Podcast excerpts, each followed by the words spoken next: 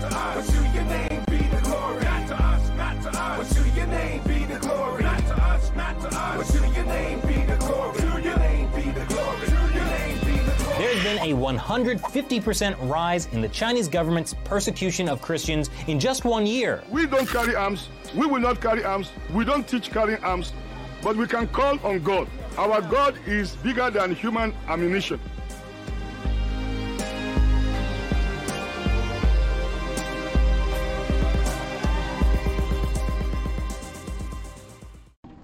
Hey, what's going on, everybody? Welcome back to the Fifth Seal, episode 24. I'm your host, the Evangelical Norm. The Fifth Seal is a podcast to bring awareness to the persecuted church around the world and to pray through the uh, top countries on Open Doors USA's World Watch List. Um, it is Persecuted Church Awareness Month, so every day this month we will do uh, one episode every day as we go through and talk about stories about persecution and counting down the World Watch List, which is why the episode numbers go backwards. Uh, for those of you who are just new to this group and joining us, uh, we go backwards. We count down the top 30 countries throughout the month of November and then 50 through 31 the rest of the year. So, all that being said, it is Friday, or it's Saturday. Saturday, November 7th, and this is our update on the persecuted church around the world. This from persecution.org. Fulani militants occupy more than 100 Christian villages in Kaduna State. According to Luka Binniyat, spokesman of the Southern Kaduna People's Union, there are more than 100 predominantly Christian villages in southern Kaduna that have been occupied by Fulani. This means that the residents of more than 100 communities have been forced into displacement by violence and fear. This is more than 50,000 people, according to Binniyat. These people have had to flee the flee to the homes of relatives or friends or to internally displaced person camps, IDP camps. In his press release, Binniyat then goes on to say that more Christians were killed in October as they attempted to return to their village. He names Kaduna Garba as one man killed in a recent incident and Francis Bala as someone who was severely injured in the attack. However, another group, the Southern Kaduna Peace Practitioners Forum, has refuted this claim and says that Binniyat is spreading face fake claims of these attacks. In their statement, they said, quote, We hasten to state that the claims made by Binniyat, the national pro of Southern Kaduna People's Union, were deliberately concocted to achieve a pre- premeditated agenda of hate, incitement, and confusion, unquote. The group followed by saying that all of Binniyat's numbers were inflated at best or downright lies at worst. These kinds of disagreements over attacks and incidents have led to the confusion and furthered the problems that have plagued the Middle Belt crisis. Without clear and true statements on attacks or a group who can be trusted to report on this issue, Kaduna State has been one of the most volatile regions in Nigeria. We hope that Sokapep's report uh, about it being stabilized is true, but ICC will continue to monitor and report on the situation there throughout the rest of the Middle Belt. So, again, Nigeria, all this area, Nigeria, Kenya, so on, all these areas with the Fulani militants, Boko Haram, Al Shabaab, we just talked a little bit about that yesterday. Consistently, uh, the Christians in those areas are under attack. Um, well over a thousand since January of 20, uh, 2019. Well over a thousand Christians have been killed in this area if not pushing into the almost into the tens of thousands of Christians in the last two years in this area have been murdered by um, Islamic uh, fundamentalist groups, terrorist groups that come in and target the Christians specifically. So let's continue to be praying for our brothers and sisters in Nigeria and Kenya. It's also from persecution.org. Sichuan police harass landlord's family to kick out ERCC elder.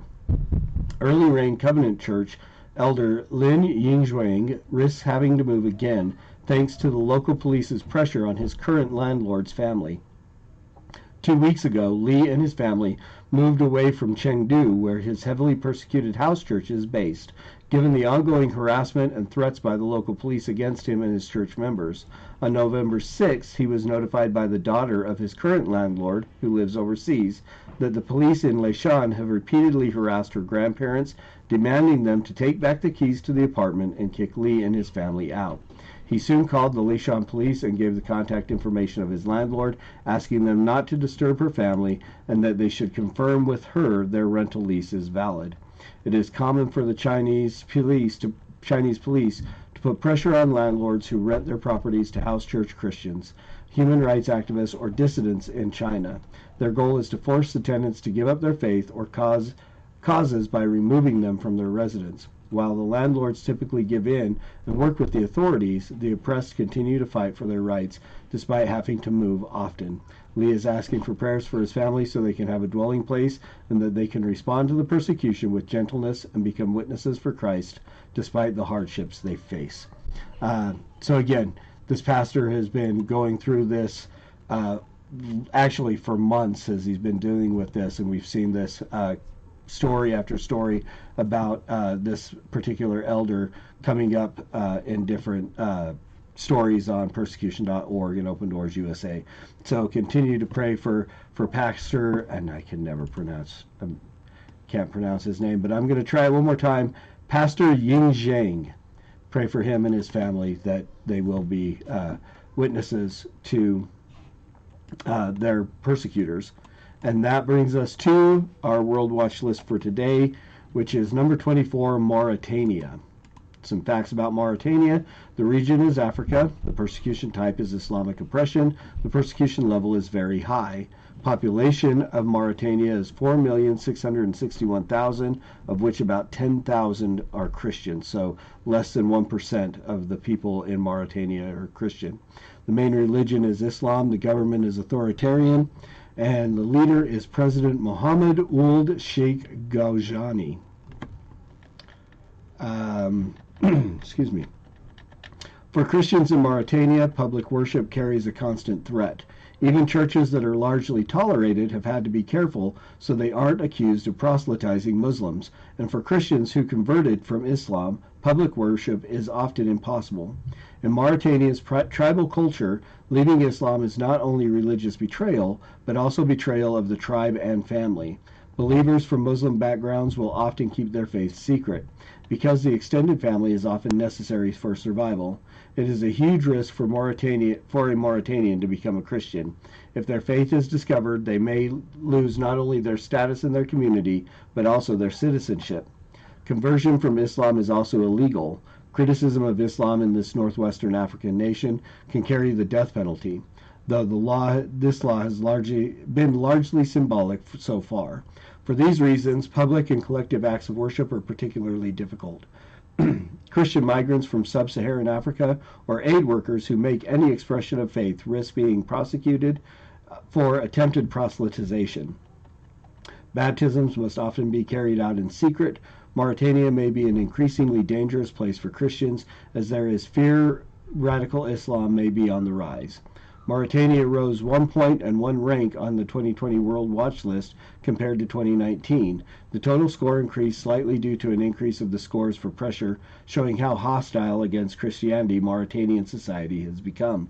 Mauritania's low score for violence may well be due to a lack of reporting that makes its way outside the closed country. Christian persecution is threefold in Mauritania. Collective acts of worship are particularly difficult for Christians due to the restrictive environment that makes it impossible for believers, especially converts from Islam, to openly meet and to hold worship services.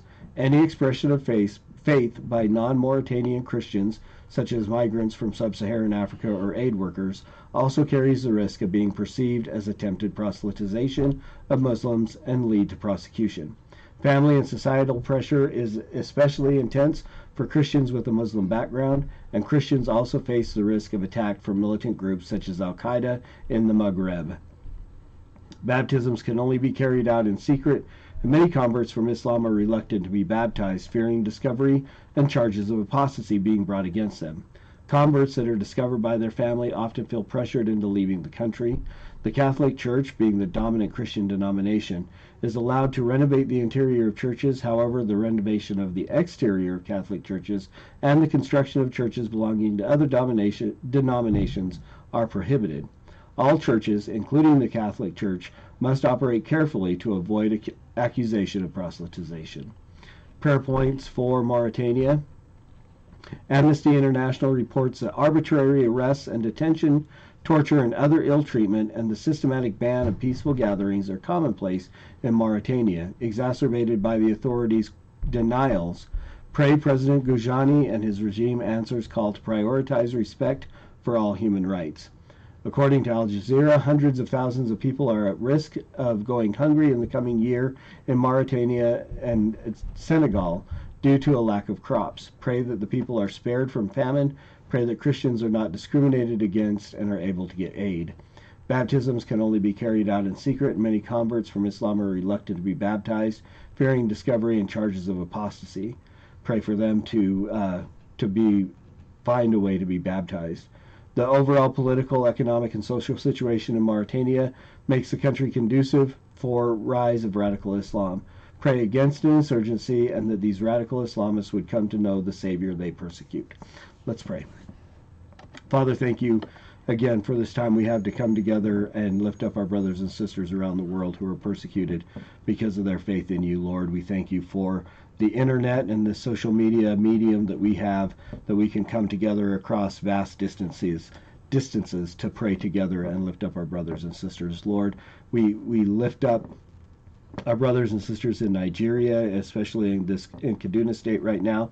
Lord, we don't know so many of the stories that we hear are very sketchy, but we've had enough of validated stories that we know the persecution that our brothers and sisters endure, especially there in Kaduna State, Lord, with the Fulani militants. So we pray that you would uh, that you would turn the hearts, that you would draw those those Fulani to uh, repentance and faith in you, Lord, that they would see as an example and hear the gospel through the very Christians that they are there to persecute. And Lord, that you would draw them to yourself, that they would repent, that they would turn from their ways, and that they would that there would be a, a, avenue for peaceful uh, existence for Christians in that area, Lord. But in the midst of this persecution, we do pray that you would uh, hold up our brothers and sisters, help them to remain strong in their faith, uh, and help them to continue to seek after you and worship you, Lord. We pray for Pastor uh, Qin Zheng uh, in uh, China. Lord, we pray that, that you would uh, provide a place for him and his family to, to live where they're not harassed by the police, where they're not harassed by the government, where they can minister to the people that you've put in their flock, Lord, to um, to, to disciple them and minister to them. Uh, so we just pray for his family. We pray for the family of his landlord that they would no longer be uh, harassed by the police in that area. And Lord, we lift up our brothers and sisters in Mauritania. We do pray that, that President Ghazouani um, and that regime would uh, would respect the human rights of all the people in that area. That the religious freedom would be something that that the Christians would uh, be able to enjoy uh, that you would uh, influence the government there to to provide freedoms for the Christians to worship you, Lord. We pray for uh, this this possible coming famine. We pray that you would provide food for these people there, Lord, and that the Christians there would not be uh, discriminated against because of their faith, and that they would not be denied aid because of their faith in you, Lord, and that if they are, that you would provide another way for them to receive the food and and and things that they need to survive there, Lord. We pray for our our brothers who are are converted out of of Islam, Lord, our brothers and sisters that you would provide for them a place to be discipled, a place to to worship, and a place to be baptized, where they can actually uh, follow after the mandate that you've given us, the command that you've given us to be baptized. Lord, we pray that you would provide that for them where they can do that without fear of, of persecution, without fear of, of arrest, or even without fear of death, Lord. Um, that you would provide that for them. And we, we do pray against Islam in that area. Lord, we pray against the, the fundamentalists that truly follow after what the Quran says, that would attack Christians and, and other religions that they deem to be infidels. Uh, but we do pray just for your the, your protection over our brothers and sisters there. Um, we pray that you would hold back the the fundamentalist Islamic terrorist groups and protect our brothers and sisters who uh, just want to worship you um, in their their home. And so, again, Lord, thank you so much for this time we have to come together. We pray that you would use all of these these instances of, of persecution as a witness uh, to those who have faith in you, and that you would use that to draw more and more people to to yourself, even those who are actively persecuting your church, uh, Lord, just like you did with the Apostle Paul. Um, that these people would would truly hear your voice to, to ask why are they kicking against the goats and uh, that they would be drawn to, to repentance and faith in you lord and that in all of this that you would be glorified and it's for your glory and in your name that we pray jesus amen. Thank you guys again. Thanks for for coming and being part of this. Uh, again i encourage you to invite anybody who would like to join us who is willing to take 15 to 20 minutes out of their day to pray for our brothers and sisters who are persecuted for their faith in Christ, um, to come be part of the, the Fifth Seal Facebook page. You can just invite them to come, or you can send them an invite or give them the link, and we'll get them approved to be part of the group.